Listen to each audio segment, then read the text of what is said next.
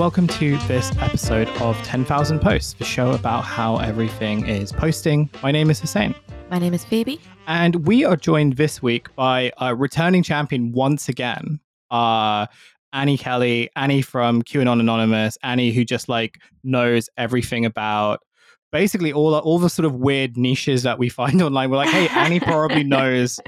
And and in this instance, you really did because like when I was like, hey Annie, we've got this idea to do a show. It's a bit weird. It's about giants, and your response to me was like, oh, is that still going on? Like, is that still a thing?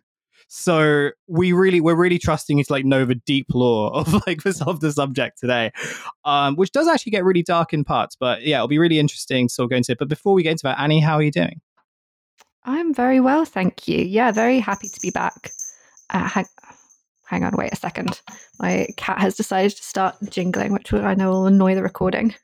Oh, it's yeah. really funny because I heard the I heard the jingly bells. It's okay. That's so nice. That's so nice. No, he was just he was just sat being well behaved, and then he decided to make a make a fool a of himself. uh, there's, a, there's a cat that there's a cat that lives near me who is like obviously this kind of like this kind of like senior crime cat because whenever you see her, she has a new collar with little jingly bells oh. on. She clearly has worked out how to take them mm. off.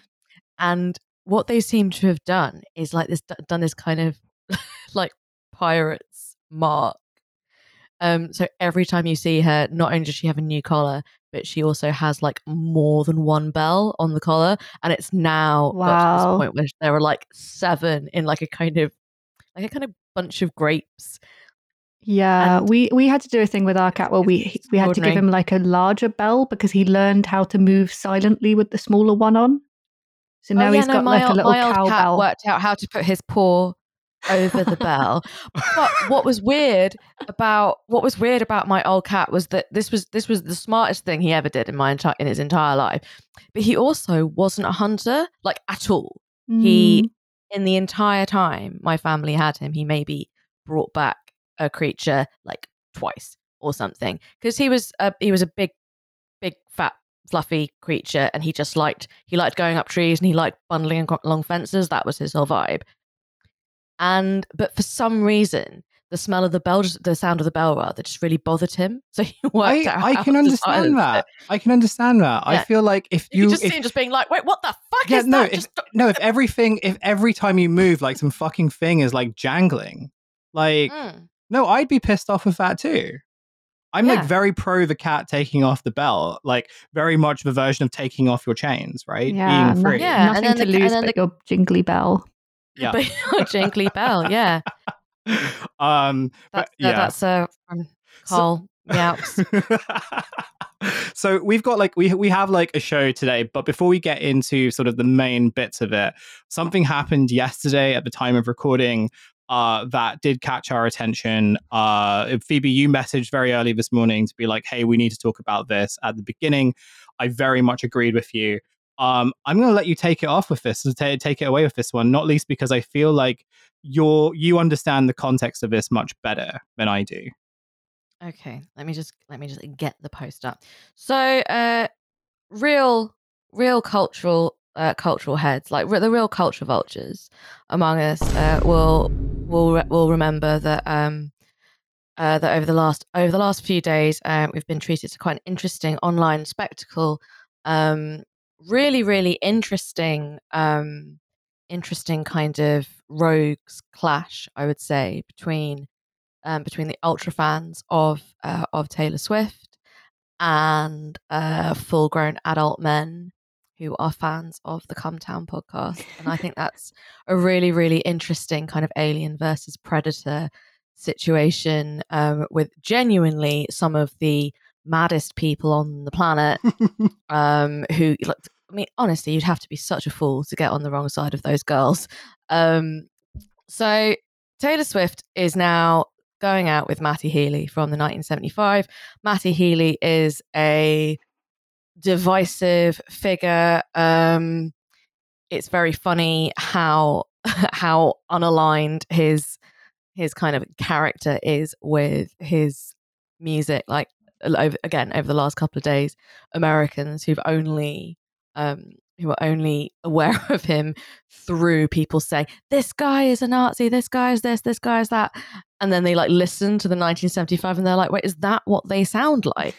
this is just this is such this is such an inappropriate sound frontman sort of connection because yeah, you've got the you've got the kind of summery guitar pop from the 1975 and then and then this like kind of damp pallid ghoul making like Wikipedia level jokes. And the swifties they're not happy about it at all. Um, they're trying to start a public campaign to get her to break up with him which is insane. Um, but honestly the people being like, the normies have found out about Adam Friedland and Nick Mullen and they're really triggered. They're not covering themselves in glory either. No one is look- mm. no one is coming out of this looking good, apart from multi multi millionaire Taylor Swift, who bears repeating does not care if you live or die. She's fine. She's having her. She's having her. She's having her post breakup gets together with a bloke that all of her friends talk about behind her back that they hate mm. and how gross he is. And then in the future, she'll be like, God, you remember my Matty Healy summer?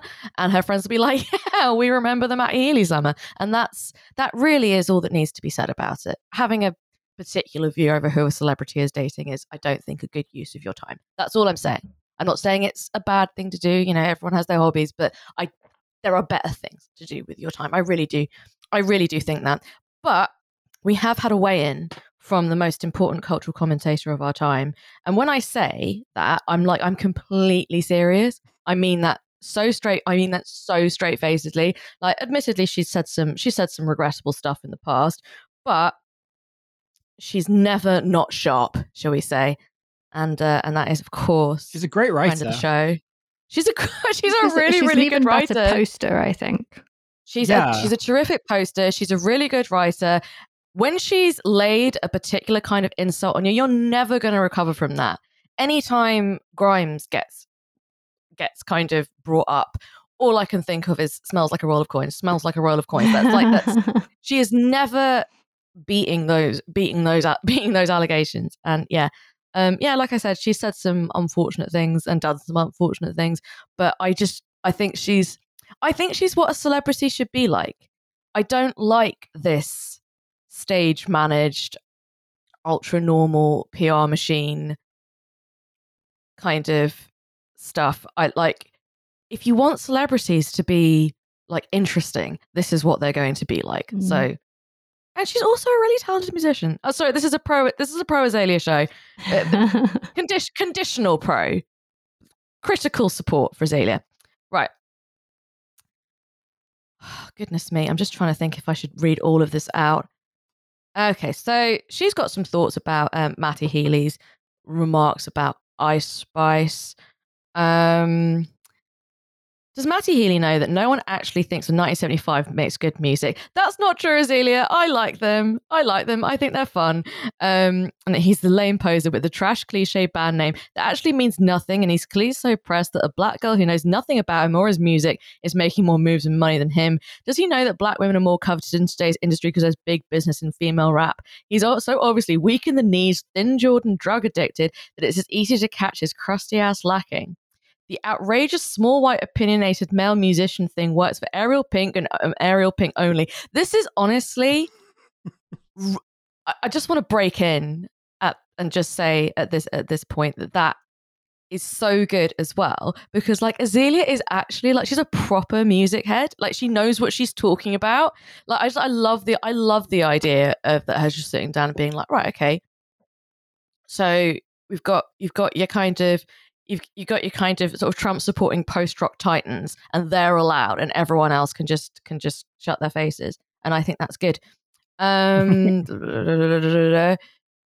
you're clearly reaching for a death from above 1979 aesthetic you're just never going to get because you're not a star, nor are you good at whatever this crappy ass mid 2000s indie pitchfork darling fancy you're trying to sell. Ice Spice has miles more originality than you will ever the, the, the, 1975 is on nobody's radar, babe. Maybe fat emo teenage, but no, we are not checking for you, boo. Again, critical support critical support for Azealia.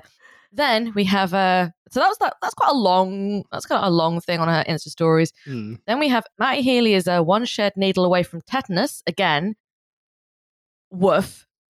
Critical support. Critical support. That's not because that's not a great thing to say.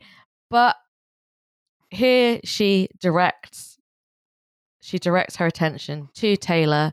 Um and this is the thing. People make the mistake of thinking Azealia is a is like a full time hater.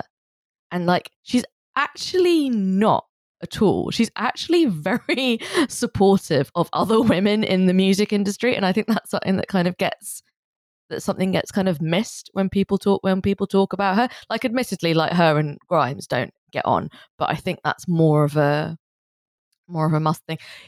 So just in case you're wondering, uh, this is now a celebrity gossip pod. I'm really sorry if you expected it to be something else. Um, but that's what this is what we're doing now, and and we're only going to be reading out um, Azealia Banks's Instagram stories. Right. So this is the last thing I'm going to read. I just want to. I just it has to be read.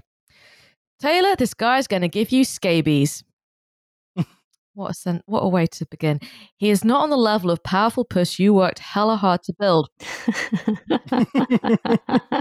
and this is this is this is the bit this is the bit which is just just absolutely incredible, so rich and multi-layered. Annie, I can't wait for you to hear it for the first time.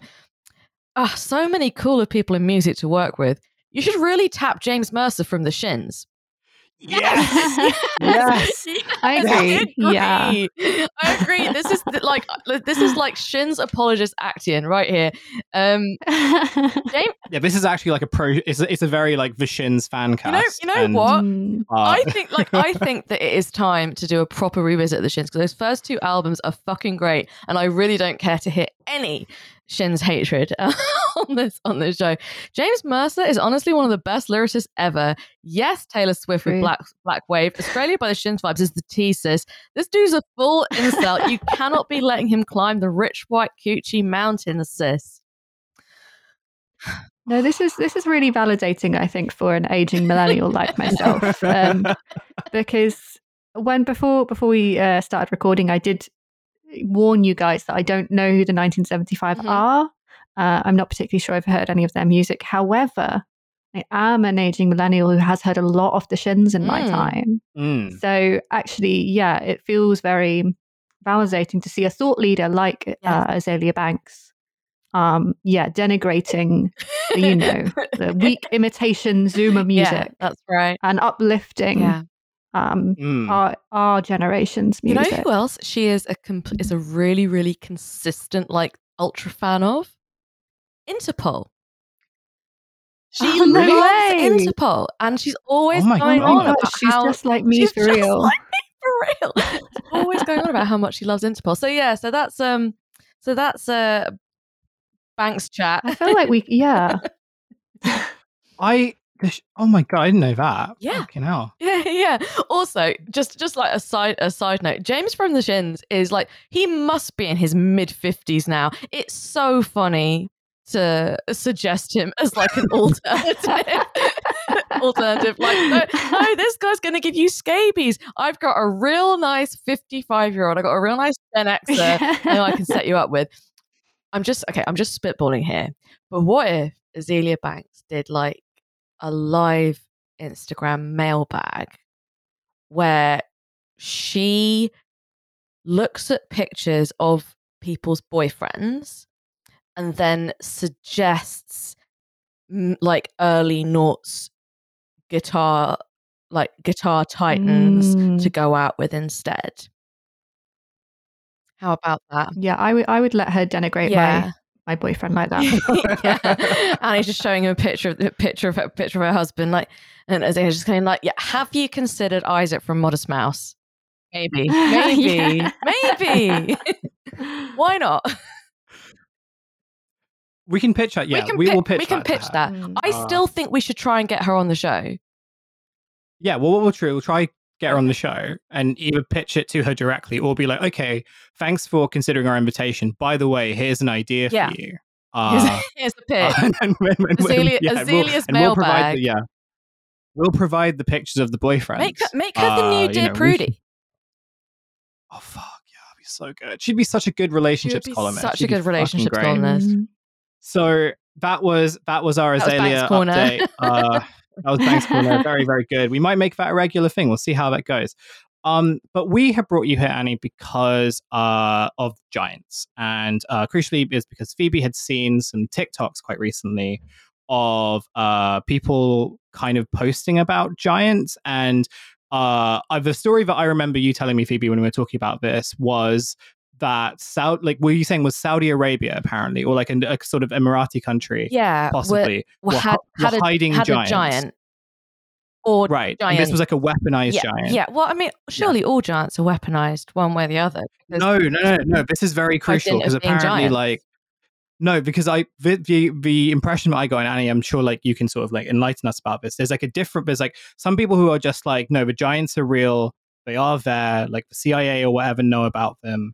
But then there are some who are saying, but no, the CIA, like the governments know about them, and they've also like have got the giants are sort of like weapons, right? And they can be used.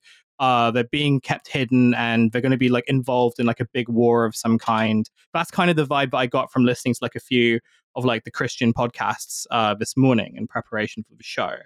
Um, but I wanted to start off this episode by telling a story, not least because the character involved in this story features in a lot of the new TikTok giant content that I saw when researching this episode. So, Andrew Dawson was a popular TikTok personality. In 2022, he had amassed over 56,000 followers. From British Columbia and Canada, his videos were normal. They were somewhat mundane, reactions to news, sports stories in his car. Uh, yeah, all the videos were sort of like t- took place in his car. He had videos of his dog, uh, videos of his girlfriend and, and her kids. But he was by all measures a normal guy with a smartphone. But that all changed on the April 9th, 2022, when he was on a drive to Whistler's Peak. He was driving with a friend when and, and he was uh he was videoing as like you'd expect him to, and he saw at the top of the mountain this kind of big, large humanoid figure. Andrew was convinced that it was a person. He was convinced it was a giant, and he was convinced. And he said, like on the video, "Dude, if you just saw what I saw right now," his friend didn't believe him though. So he posted the video to TikTok, and it got hundreds of thousands of views. One person in his comments who lived closer to the mountain decided to go take a look to see if he could find what Andrew saw, but he wasn't able to find anything. But still, like people were sort of saying that like they had seen this figure before in different places, uh, that they've seen similar things, that basically they had also seen remnants of the giant. Andrew decided to investigate more, and he asked people living around the peak if they'd seen this strange large figure. Locals had told him about multiple Sasquatch sightings, and that there were tribal stories of giants who lived in the mountains of Whistler, this Bigfoot like creature. But when Andrew went exploring more, he claimed, that another man who was on his own told him to leave and that he was trespassing. Andrew believed that this was a mem- Andrew believed that this was a CIA agent. Um, and so uh, and uh, Devon, there's like a little video clip here uh, that uh, if you can cut that in, that'd be great. This is the video Hussein wanted me to cut in here. He's uh, inside of his house right now and just glancing through the blinds. He sees the car there, goes outside. It's the same vehicle from. Hey! And as he approaches, the car drives away very quickly. After that, Andrew claimed that he was receiving more un- unwanted interaction from CIA agents as well as their Canadian equivalent, CSIS agents. Uh, he was trying, like, while he was out in town, while he was just trying to live his life, he claimed that they were following him in supermarkets when he was out with his girlfriend, even when they were taking the dog for a walk. In May 2022, he posted a TikTok entitled I'm Scared, claiming that uh, and this was like a very short video where he sort of walks around in the dark for like 10 seconds and he basically just says, I'm scared, I'm scared, and that's it. Um, after that, his account, he had posted a few more times, basically like sort of saying that he was still looking for giants, but also he was kind of exaggerating the story. But then his account went dark.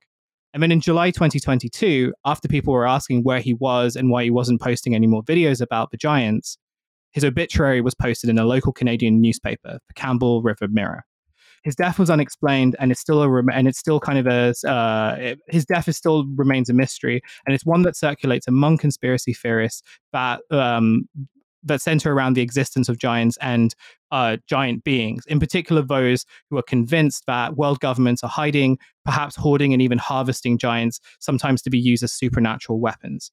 Uh, these groups were convinced that Andrew had seen one of those giants and was punished for it, forced to make videos that were deliberately misleading, and that he was told by handlers to tell his followers that he had been exaggerating the whole time for the purposes of entertainment. um, the reason why I brought this video up and this story up is because um, there has been like a revival of uh, TikTok related or like TikTok related conspiracies that centered around giants and the viewing of Andrew Dawson. Andrew Dawson, in some cases, being kind of considered like a martyr of this sort of reality.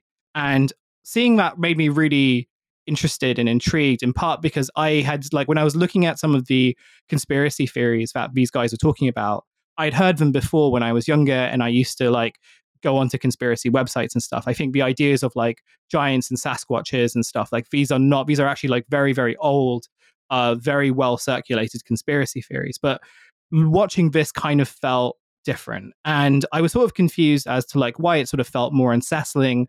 It felt less kind of like engaging as entertainment and much more, I mean, for lack of a better term, conspiratorial. So I guess, uh, um, Annie, I wanted to start off by asking um, you. So you've had like you've uh, look, you guys have looked into this before, but you were also mentioning that like the giant stuff was something that like you were surprised was still kind of circulating. And so I wanted to ask about how you kind of came across uh, conspiracy theories around giants. Where do they fit in in the broader nexus of like online conspiracy theories now? Uh, yeah.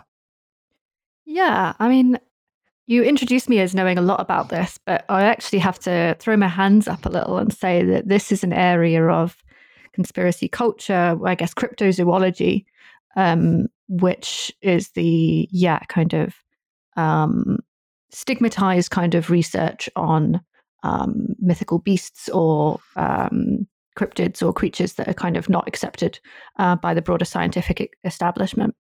So this isn't it is an area I have researched too deeply, but giants kind of have come up quite a lot in my work. Or actually, uh, come up quite a lot in my personal life um, because my husband runs a popular history podcast, mm. and so one thing that one thing that we find is that there's a funny overlap in our work, my work on conspiracy theories and his work on history, in that quite frequently um, he will get angry messages from various people who feel like he has misrepresented history.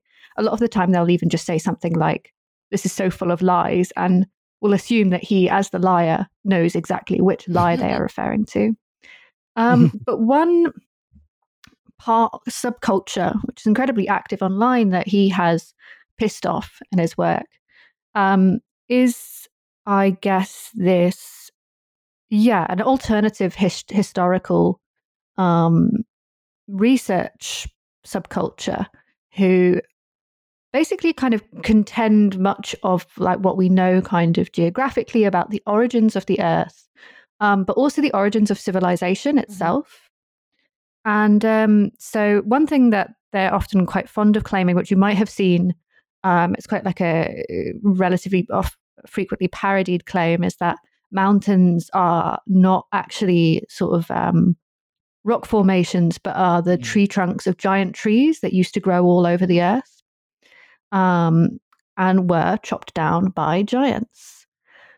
Um, one thing that this, yeah, belief actually has its roots in is kind of interest. It's a kind of interesting mixture, I think, of like religion and colonialism. Mm.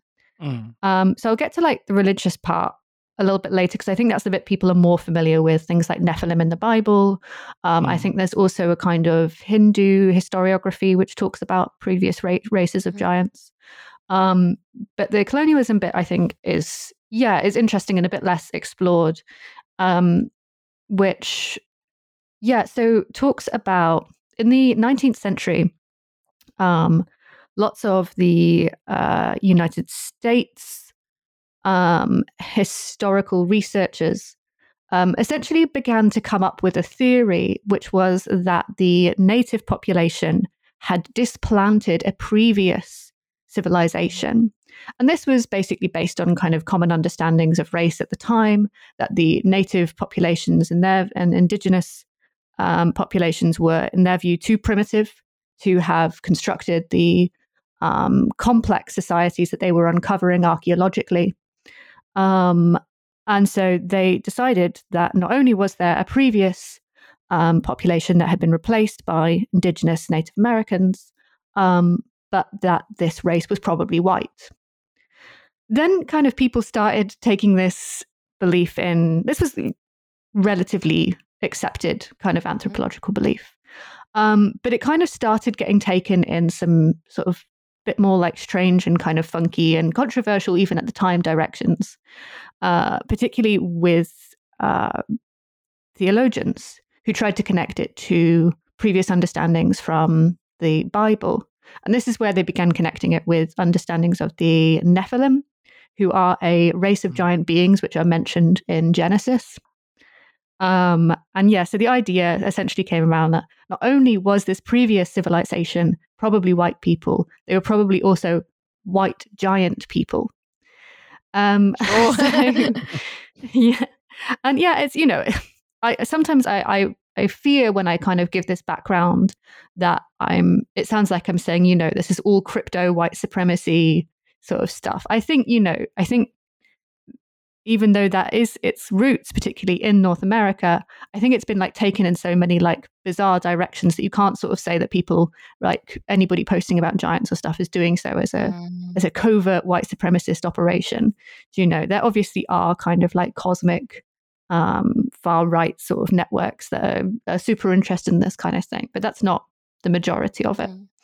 Um, but essentially, this means that they have about 250 years worth of material if you're if you're looking and looking to get into giants essentially there is like a huge anthropological record um, most of which has always been kind of um, will have the legitimacy of looking old and looking kind of a bit serious and academic but was always a little bit i guess um, counter hegemonic mm. um, at least you know, once you get to the 20th century. But there's like a vast amount of like photos, of papers, of books about this supposed previous generation of of, of giants. Um, but I guess, you know, one key difference here, right, is that this is talking about a previous extinct civilization of giants. And what the sort of TikTok record is now giving us is extant giants. Okay. So there's a, you know, I think there's like something interesting there about the kind of desire for reenchantment, for revival of this kind of previous, um, yeah, this this lost civilization essentially. Mm. Um, but I'm also like really interested in what you guys are talking about about like can the giants be weaponized? Because I think that's a really curious question because you know the way that these um, the way that I've seen these like giant civilizations discussed, it's nearly always as in a much kind of like higher sort of beings than us, right? They were a peaceful civilizational mm. builders who taught humanity, you know, everything, everything that we know. Um, and, you know, all, all essentially our kind of uh, generative, positive kind of like knowledge comes from the giants. Yeah and all of our kind of like basic instincts are just our you know our primitive human violence mm.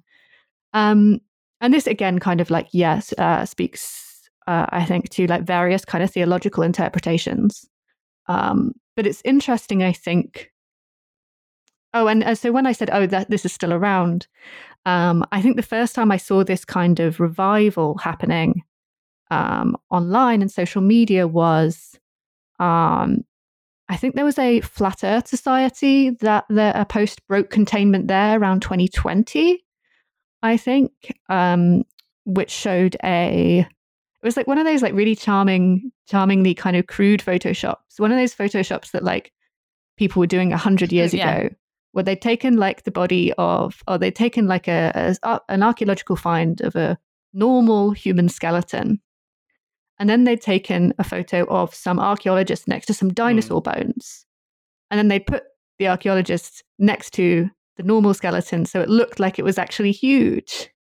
um, and this, yeah, this, uh, you know, broke containment and had to get, you know, fact checked by Snopes and stuff like that, being like, no, this isn't a real giant. A giant. And obviously, everybody who was like captured by it did not care what Snopes had to say. And, uh, you know, if they're uh, only, you know, confirmed I think, you know, the picture itself was literally captioned like, you know, they have been hiding our history from us or something like that. So, you know, what is the fact checking going to do from that? They already believe this information's been suppressed, mm. you know. Mm. But again, I think this is 2020, right? It's still showing the giants as dead. So the the, the yeah. revitalization of the giants, the idea the live the living giants, the reanimation of the giants is something that I think has only happened in. Yeah, I mean, mm. I was hmm. first aware of it with this. Um, uh, yeah, this poor Andrew Dawson, who I didn't know had literally died. By the way, I was saying to Hussein, I I kind of thought that was mm. just like silly TikTok lore.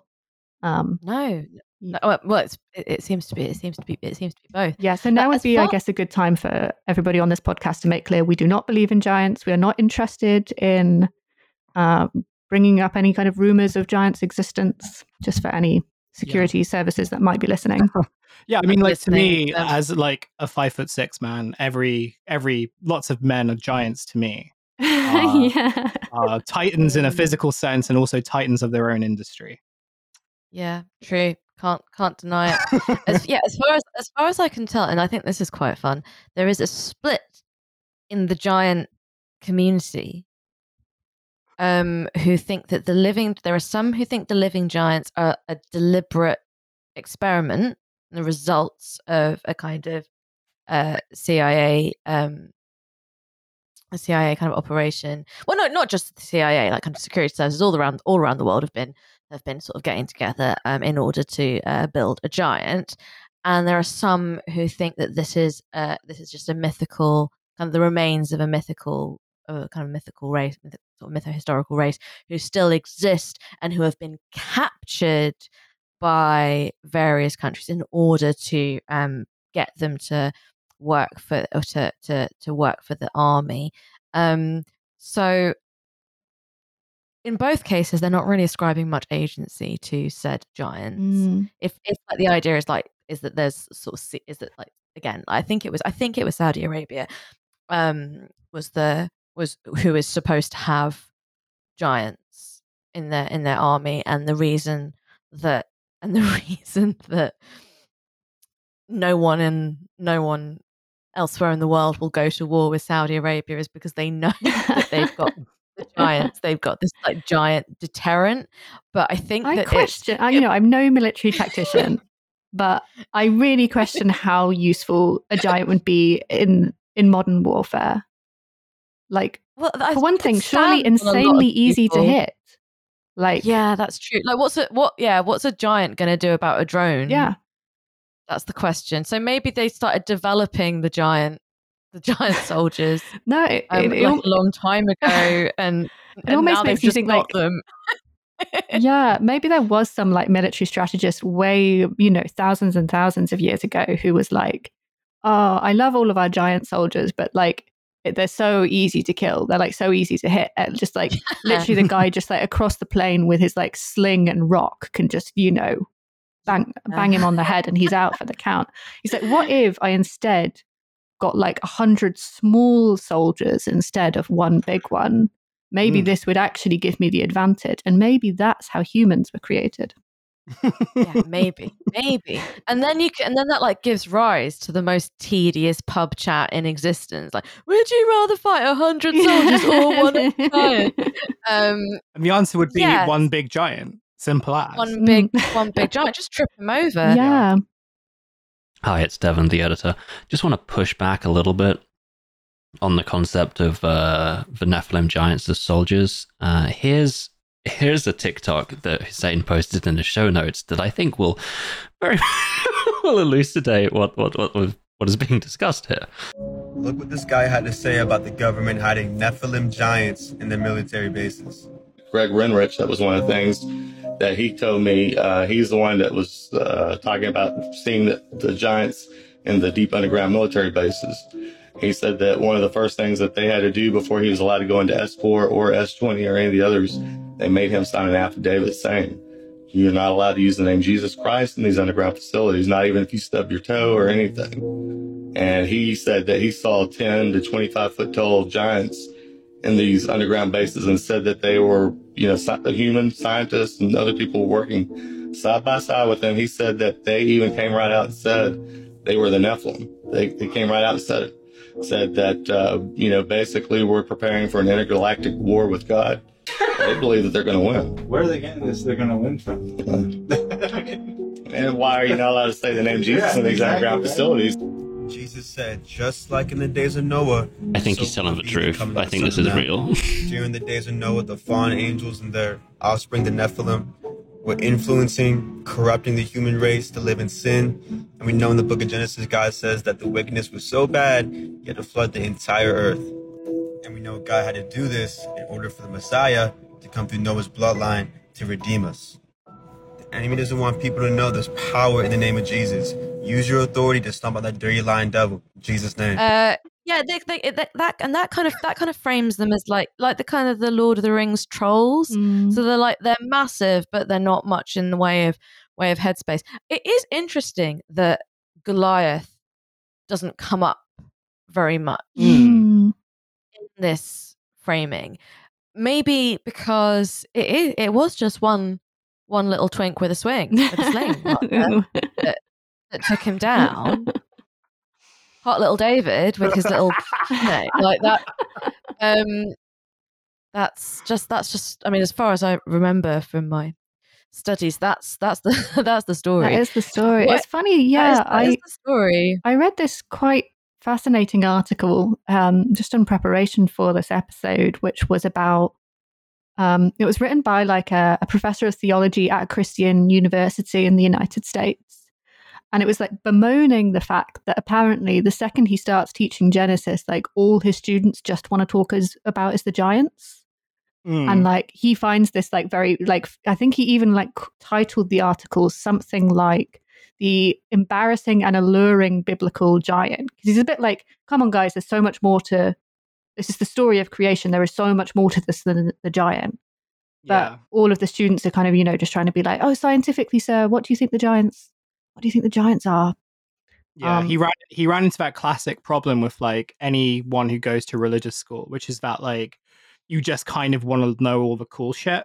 Yeah, um, you're just obsessed yeah. with the cool shit, and they're like, no, there are like moral questions, and yeah. there are you know, uh, you know, eyes. Tell us some stories about some good but fights. Also, yeah, but also like I don't know, because like during my kind of very short time in a seminary, like so much of it was that you know you spend so much time even like even not in in seminary setting, even in just like religious school settings, like the stuff that they're like the stuff that teachers are supposed to teach you is the really mundane stuff with like that are not even like moral questions that are worth mm. debating. It's really just like how does like a prophet or a saint or an imam kind of like reach this kind of like logical point when and why and and how is it now that you can trace a lineage between like this conversation that they had with like a spirit and the reason why like you don't go into a room like with you you you walk into a room with your right foot like and they'll spend like a month going over that topic yeah and it is incredibly dull and i imagine that like in a christian seminary or university they probably get to that as well and so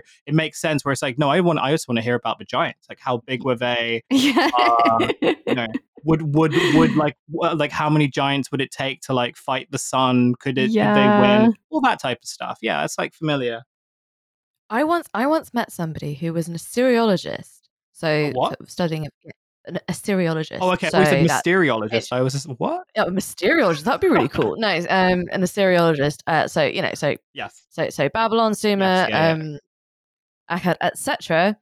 Um, and he was uh, and he was an academic who worked at a at a small private Mormon college, and I was like, how are you teaching Assyriology in this context? And it's like, I got, I won't lie, it's a little bit, it's a bit difficult. It's difficult trying to, trying to teach, trying to teach it while staying, while staying true mm. to like the aims and ethos of the college. And I was like, but can you? And he said, I got to gloss over some stuff, which I thought was a fun, a fun way, fun way of looking at it.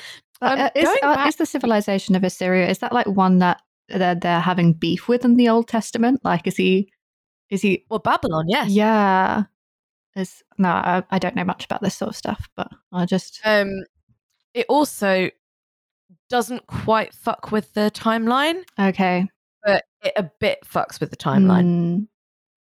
Um, so that's another so that's another issue. But yeah, no, mainly this kind of this the the the, the kind of biblical picture of Babylon is is this kind of um sort of degenerate, crumbling, mm. um, crumbling, crumbling place from where nothing good can can come.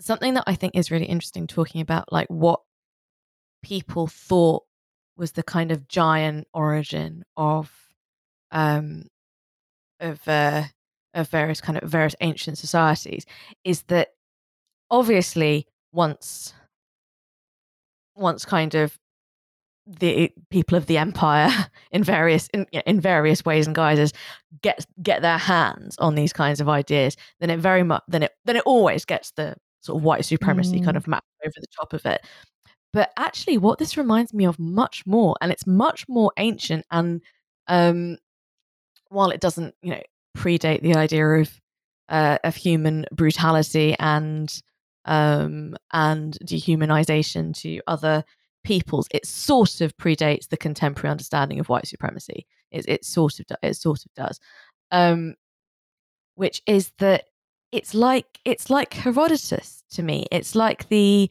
it's like the, the ancient Greek ethnographers who, when they were trying to kind of explain mysterious lands, quite often what they would come what they would come up with, and this was built by a kind of pre-human race of race of giants, race of giant ants who eat gold, etc., etc., etc. So it's so it feels m- less like um less like a kind of white sort of white supremacist um sort of mythified understanding of um of what came of what came before them and more a kind of white supremacist take mm. on yeah. on a kind of much older idea about and i think it comes from the same place as oh, as the as the as the the idea of the aliens um building the pyramids. And that's i mean i think you'd have to reach quite far to say well that's a white supremacist fantasy that the pyramids had to have been bought had to have been built by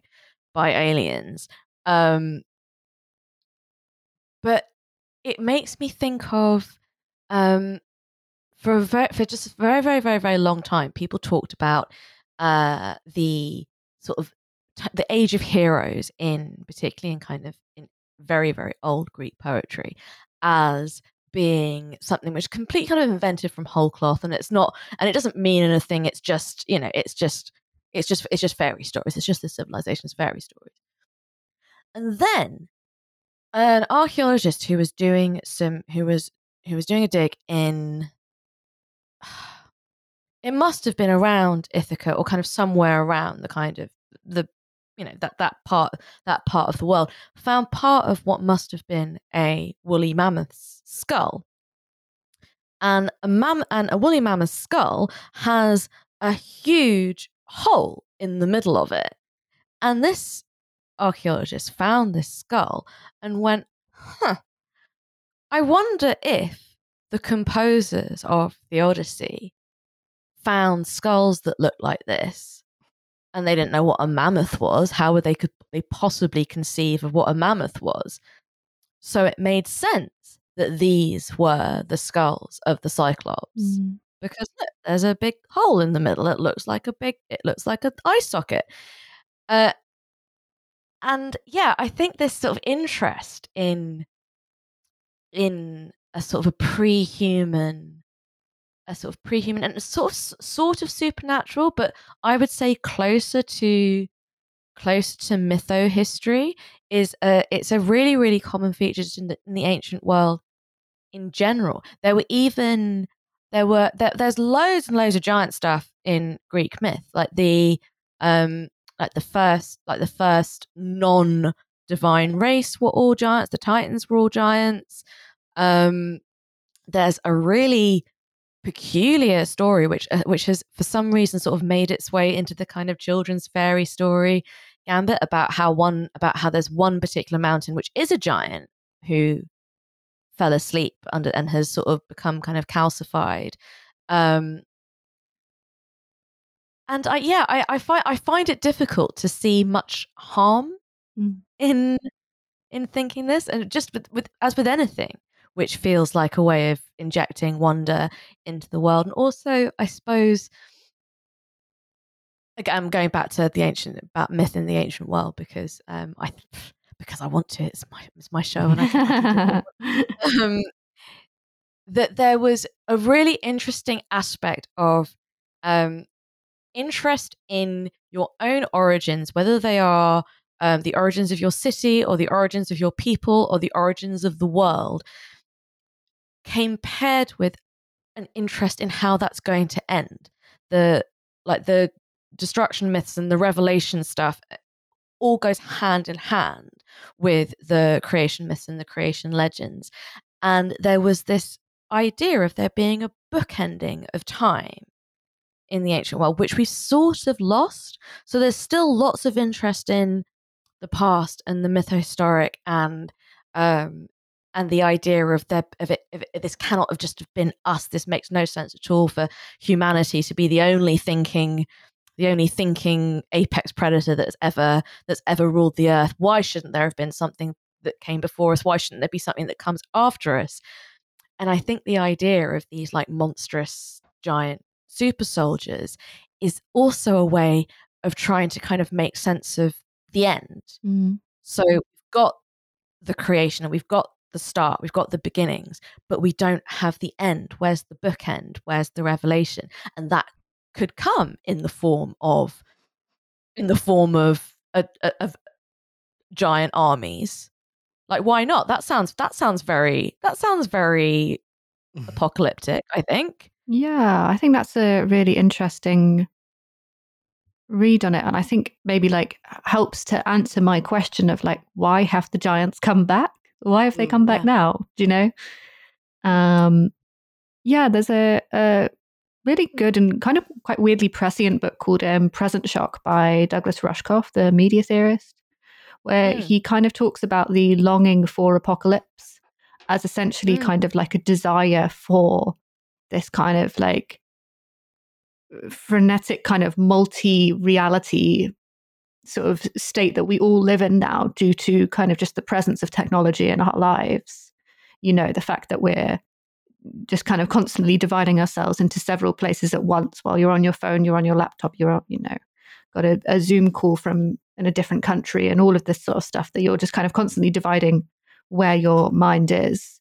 Yeah, he kind of talks about this kind of desire for for a stop, for an end, as you as you say, um, as kind yeah, a, a, as a as a response to that, as a kind of natural sort of human desire for us all just to be put back in in one place and time, even if that is the end of time. Yeah. Um, and I kind of yeah, maybe that's maybe that's something to do with it too. Hmm. That's really interesting. I didn't also, think it would be like... sick if there were giants. That would be cool. I'd love to meet a giant. Yes. I would love to meet a giant. I mean, I think any government that's keeping that's keeping the existence of giants, especially ones as big as were shown in the in the video. you know, I sort of feel like maybe they just deserve to to to rule over the world or, or dominate us all. You know, like what if you can hide giants? Yeah, if you can hide giants, you know what? Fair fair play. Like fair enough. I will I still to... try my luck with my little slingshot, a la David and Goliath. of course. Of I, course. I wanted to ask a question about um these types of conspiracy like the, the sort of like recirculation of old conspiracy theories um and uh like the danger like i don't know whether danger is the right word but like the risks that maybe are sort of posed from them and this is kind of more linking to the stuff that you do like you know you guys talk about on your show and like also the work that you've done. Um because as i mentioned like the giant conspiracy theories and stuff i can remember sort of being really into them when i was a lot younger um, I was very much a giant believer.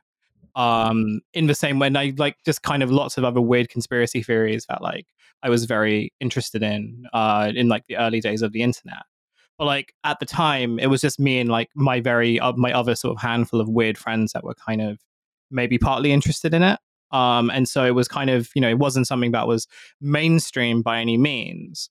Um, and it's not to say that the giant conspiracy theory is necessarily mainstream, but it certainly is much more uh, widespread and much mm. more exposed. And you had also mentioned you you sent me something just before we started recording about a was it it wasn't the Malaysian prime minister right? No, the Mexican pre- prime Me- minister. The Mexican, yeah. yeah, and he was posting about a ghost that he saw. Yeah, he posted about. Uh, let me see if I can find. It's got a Um, oh yeah, a mythical Mayan spirit or elf, and he was actually posting, reposting an image that he said had been sent to him during the construction of something that is called the uh, Mayan Railway, which is a, a, huge bit of infrastructure that he um, was part of his platform before he got uh, elected.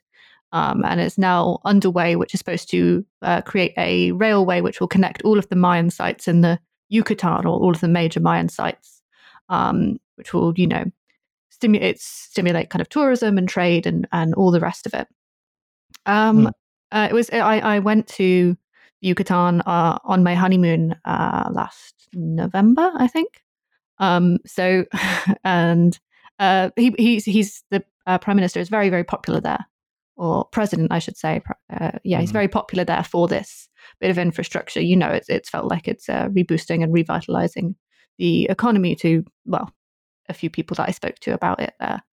Um, so he's like, yeah, he's um very popular with this this region in in Mexico, and I think you know this uh, image that he posted is of he said it's of a uh, a mythical mythological woodland spirit similar to an elf. Uh, the sp- specific name for it in Mayan folklore is an Aluxe. I don't know if I've got that right um, pronunciation wise. And yeah, he posted it saying this was taken three days ago by an engineer. It appears, appears to be an Aluxe, adding everything is mystical. So I don't know. It's sort of one of those things where um, it seemed like quite charming. It seemed like a kind of like example, I think, of um, a president who's uh, clearly has like huge respect for this uh, ethnic group in Mexico, uh, kind of yeah, reposting like a an mm. image which he said corresponded to their mythology. Um, mm. But obviously, yeah, it was kind of viewed as like particularly strange um, from yeah. like all other yeah. corners of the world. I mean, I suppose like I think it was. Sorry, it felt more. It felt more. Sorry, he said it felt more that that it sort of just felt a little bit unprompted. Yeah, like it's like it's one thing to be like, so I saw a wood, uh, so I saw a wood spirit. If somebody told me they saw a wood spirit, I would be like, right, okay, I'm sitting with this person for the rest of the evening because I want to hear every single thing about this wood spirit. Because I really, honestly, when it comes to when it comes to supernatural and ghostly and otherwise unexplainable and paranormal encounters, I don't. It, I really, really struggle to see what harm they mm. do in any sense. Um, and I actually think I actually think that it's a real shame that people who um, who are into this kind of thing and interested in this kind of thing and you know and, and fully believe that they have had these have had these encounters.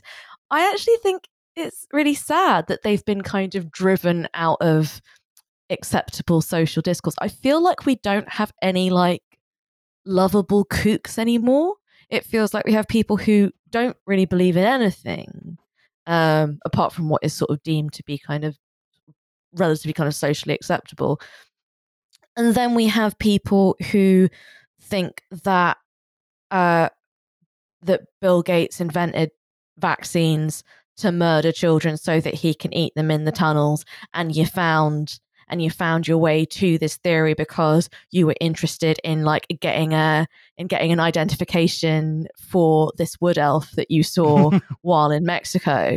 Um, I yeah, it, it it it feels it feels like particularly the um the kind of the mutability or the it's everywhere it's something it's on something yeah. that you carry around with you all the time this kind of permeating effect of things like QAnon that they've kind of that that uh, particularly like the, the QAnon influencers, you know, they, I don't think it's unreasonable to say that they're kind of, if not fascist, and certainly fascist mm. adjacent. Mm.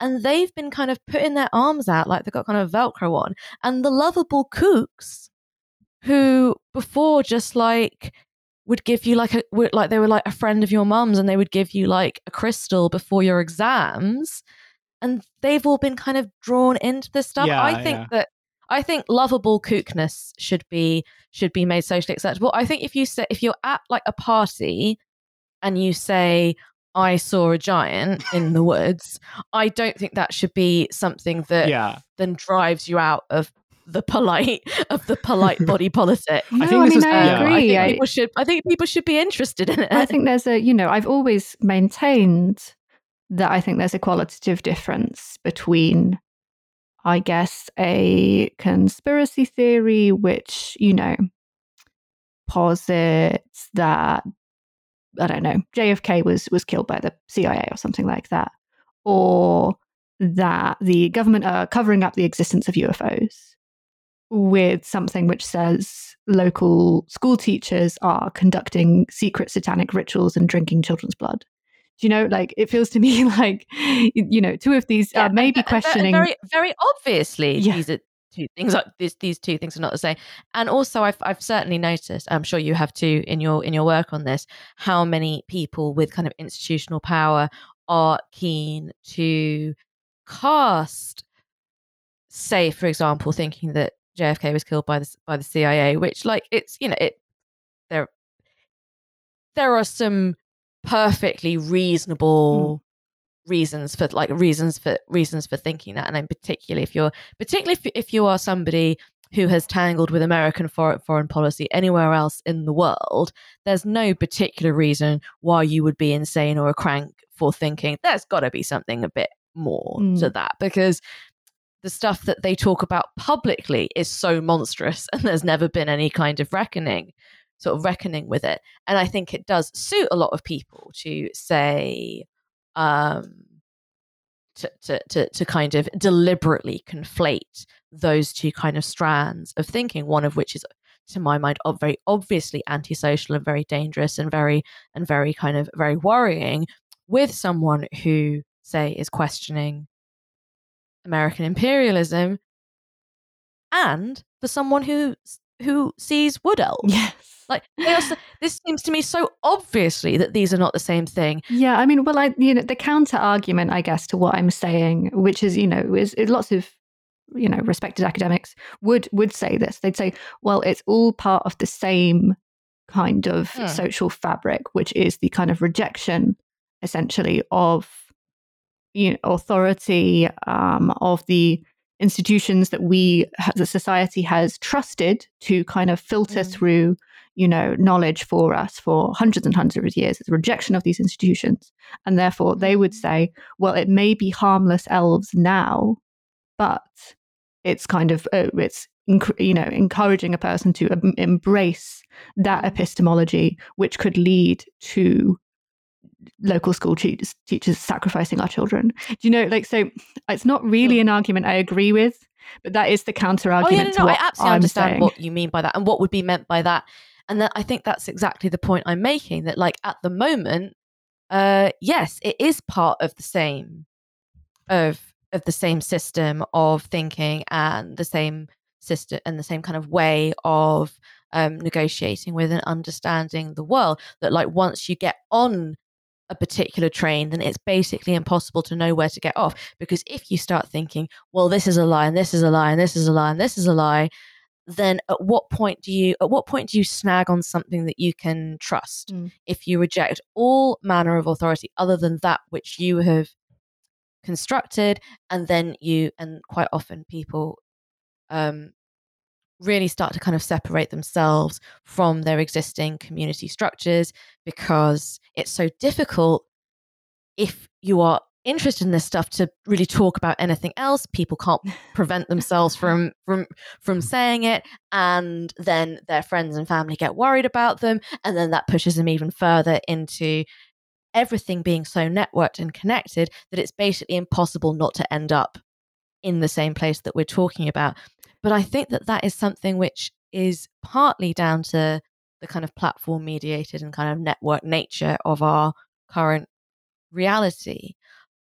But it's also something which has been deliberately mm. done by um by insisting that it's all the same thing. I think yeah. that's I th- I do understand it as an argument, but I think it is a self-fulfilling one because if you say, well it's all part of the same thing and if you believe in wood elves, then you also functionally will be persuaded that um that the Jews are running a great replacement mm. running a great replacement.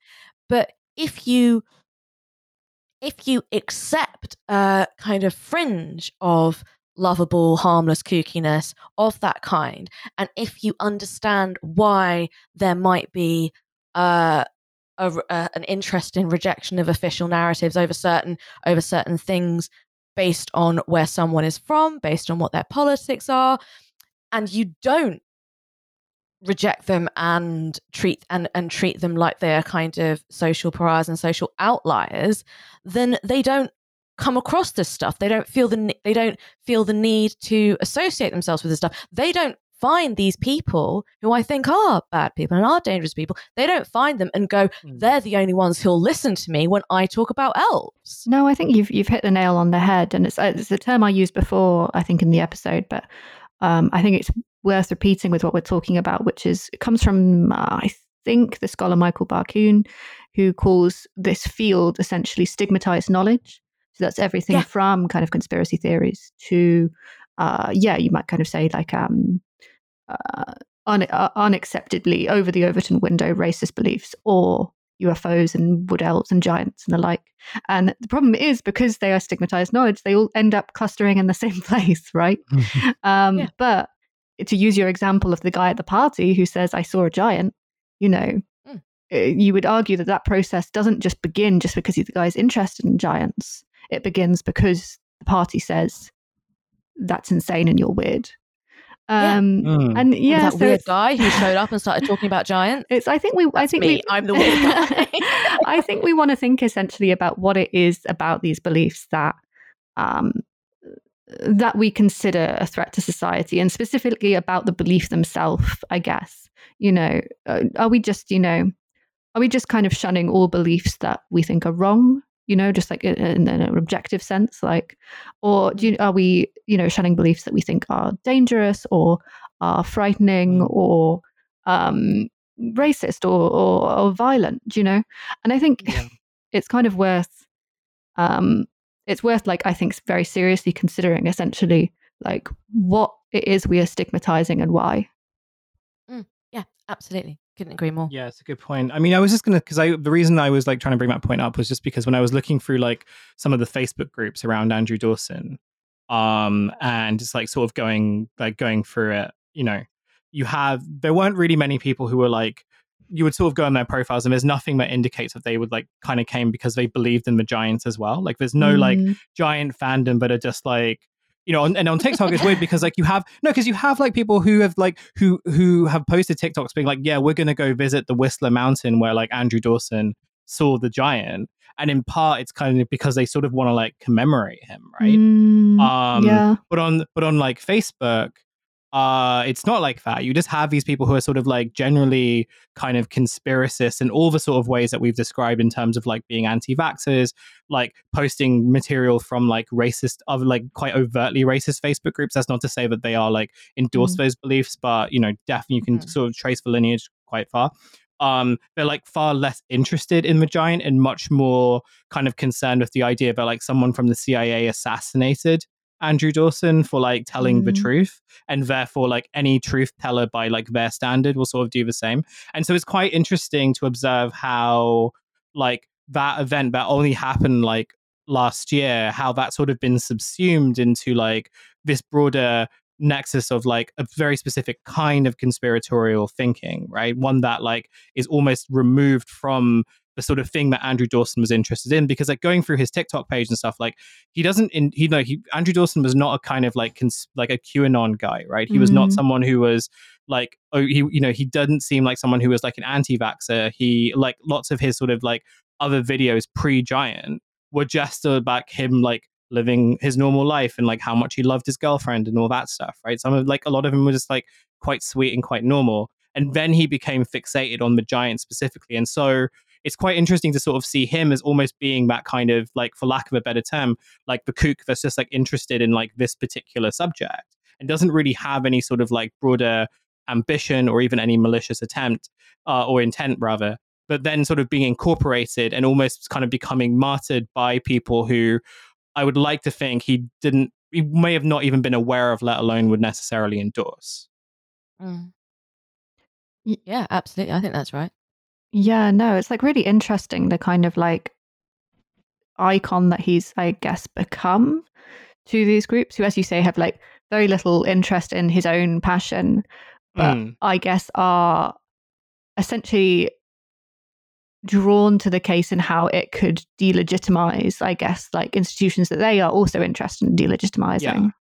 Yeah. Um, yeah, no, it's like such a curious case. I hadn't like, I don't think I'd like really looked into who he was before, but it is kind of fascinating that he, he like didn't have any, I don't know, he wasn't in this kind of cryptozoology space. No, he just, it, yeah. just it, it literally just seemed like he saw this thing that his friends didn't believe in mm. and was like so insistent that he wanted to like prove that no, there is a giant that's living on like a mountain in Whistler.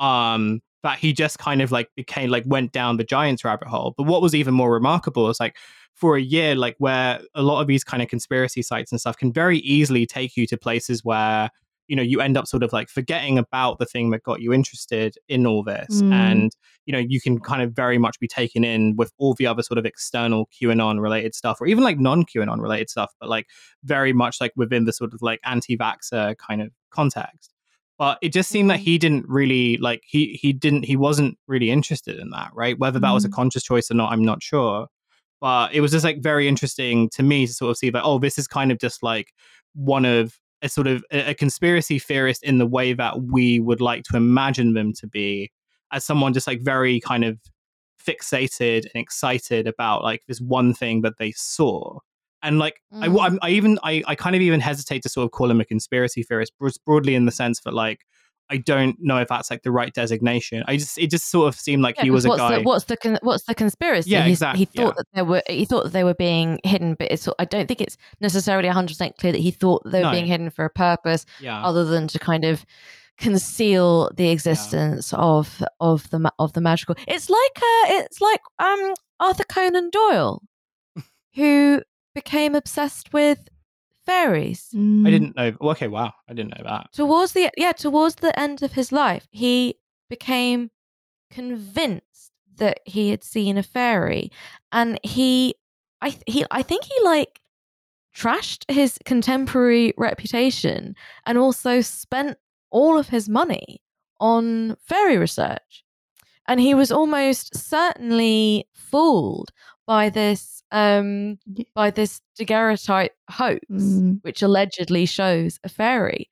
But he became, yeah, he became he became obsessed with it. I think that's yeah. like that's probably like actually like a really good analog because it did also sort of seem like I read somewhere I don't know how like true this is, but I read somewhere that like as he was kind of as Andrew Dawson was sort of becoming more fixated on giants, like his like he started sort of becoming a bit more distant from his girlfriend, from like his girlfriend's kids, like just from like the life that he sort of had he became so fixated on what he believed that he saw and no one else believed him um yeah i think that's like a really good analog and it's just like to me it's just really interesting how like even like with all that knowledge in mind like the way that he is sort of remembered by these groups is not as someone who kind of like saw this remarkable thing um mm. and like is proof of that thing existing but rather just like oh here is someone who like was kind of a truth teller that got taken out by the government and therefore almost kind of being used to legitimize beliefs that like he was kind of completely external to mm. and like i and that's like quite that seems like quite a common pattern like and yeah. like to me that also sort of feels like the way in which like these type like how we understand conspiracy theories have sort of changed so much partly because of like how things get subsumed but also the ways in which like people's interests can quite easily be manipulated and re- like mm. misrepresented mm. or represented with a malicious intent. Yeah. Mm. Yeah, and how I guess yeah, these like various causes can like yeah, I think become mm. become somebody else's cause who you may not yeah like, exactly ever That's, ever uh, yeah. asked yeah. for. That's a good point. That's yeah. a great point. That's, that might be a good point to end on because I am conscious about the time. Uh, is there anything else that you mm. guys want to talk about, or shall I wrap it up? Honestly, I feel like we could talk about giants and fairies for for hours. I'm very aware that um, that we have taken up enough I, of Annie's time I'll, already. I'll back to the Pixies episode. Yeah, let's yes. do that. That we'll, we'll add that in. Um, you can come back and talk to me about the about the Spriggan in the Parkland Walk, which uh, sounds like it's laughing if you go there at dusk, and it is the most terrifying thing in the world. Have you have you encountered that? I have encountered the laughing spriggan uh, years ago, years ago, I was in, I was in Park, I was in Parkland Walk with a friend, and it was one of those summer evenings where it gets dark in kind of wooded areas really, really quickly. Mm. You're like, oh, it's daytime, it's daytime, it's daytime. Actually, it feels like the the the light is kind of closing in a little bit. We should probably, you know, we should probably get out of the park and Walk. And we were talking about ghosts, and I said that I totally believed in them because first of all, why not believe in them? Because if you go around saying you don't believe in them, they got to believe. Then they've got to like prove that they exist. It, yeah, you're asking for it if you go around saying you don't believe in them, and also because I just super believe in them because I believe in all kinds of mad stuff. And and then and then we are both like, it's, I don't know, it feels like there's a kind of weird feeling around here, just a weird feeling. And then just like out of nowhere was this there was no one else around was this laugh like this. And i was like what? What? What what is what is that? And we went up to where it so we kind of climbed up the little kind of wall thing to where it had come from and there was no one around. I promise you there was no one around. No footsteps. And i was like okay i need to i need to exit this exit this this trail basically now um and then i didn't think about it and then a couple of months later i there was an abandoned copy of time out I didn't even know they still they still printed it, but it was there. It was on the on the seat next to me on the tube, and I was idly flicking through it. And it was in this was in October by this point, and there was a little feature which was oh you know the 10, 10 areas of London you didn't know were haunted. And so I was reading it, being like, oh, I'm going to read about haunted things. And one of the items was the Parkland Walk Spriggan, which is this. It's a kind of gargoyle like imp thing, which is carved into the side of the wall. And it said in this item that people have heard the Spriggan laugh. Mm. Oh my god. And yeah, it's probably one of the scariest things that's ever happened to me. That's but kinda... so I'm going to be a Spriggan guy now. Yeah, yeah. That's, that's a good party story. That's genuinely it. Okay, yeah. cool. Um, I'm going to go check that out at some point. I hope nothing happens. go and look up the dragon. Uh, um, but on that note, we should probably end the show. Uh, so Annie, thank you so much for coming on and uh, entertaining us, and also informing us about uh, the the uh, surprising and quite long history of giant conspiracy. um, if people want to hear more about your stuff and they don't already know about QAnon Anonymous and everything, how can they do that? Well, you can follow me on Twitter at AnnieKNK, and you can listen to me talk not about giants, but about like related weird beliefs uh, at QAnon Anonymous. Cool. Uh, and you also do Man Clan as well. Uh, so check that out. That is like uh, that. I, I was on there. That's why I'm plugging it. I was on that show. It was really really good. Uh, that's and, true. Yeah, uh, Hussein about... came on to Man Clan to talk to us about taking the God pill, which was that's right. That is episode. right. But it's a great, but it's a great series. So check it out. Anyway, um, Phoebe, do you want to do your plugs? Uh, yeah, sure. Uh, subscribe to my Substack. It's all about ghosts and dragons, and now going to be about giants as well. Uh, that is phoeberoy.substack.com. Uh, listen to uh, my Seinfeld podcast. Listen to my own podcast. Find find my stuff, and if you want to find me on I'm on Blue Sky now. I don't use it, but I'm on there. Want to find me on Blue Sky and talk to me about giants, then please feel free to do that within reason. God, I'm on Blue Sky as well. I completely forgot that I'm on there. Yeah, I, yeah. I'm always forgetting. I keep forgetting to check it as well. Yeah, I've got like, like 15, on Blue Sky. Yeah. I haven't even got an invite. Have, Dude, I'll send you an invite. No, I've got. I think I've got one. I have no oh, urge to post. Something has broken. Musk has broken my urge to post. I just. I'm learning a new thing. um, this show is produced by Devon. Follow them at Devon underscore on Earth if you don't already. Uh, listen to Kill James Bond if you don't already. Um, and I think, and and also one final thing, I keep forgetting this at the beginning. Uh, this was a free episode, so thank you for listening to this free episode of 10,000 Posts. We have lots of good bonus content on our Patreon, patreon.com forward slash 10k post podcast. Five bucks a month, you get a lot of uh, really cool content, uh, book reviews, film reviews, uh, bonus episodes with like fun guests about quite interesting and useful topics. Um, also, supporting us means that we can do this show without ads, and it means that we can stay editorially independent. Two things that we value very, very much and would like to continue doing. So, yeah, please consider supporting if you don't do that already. I think until next time, we'll catch you later. Bye. Bye.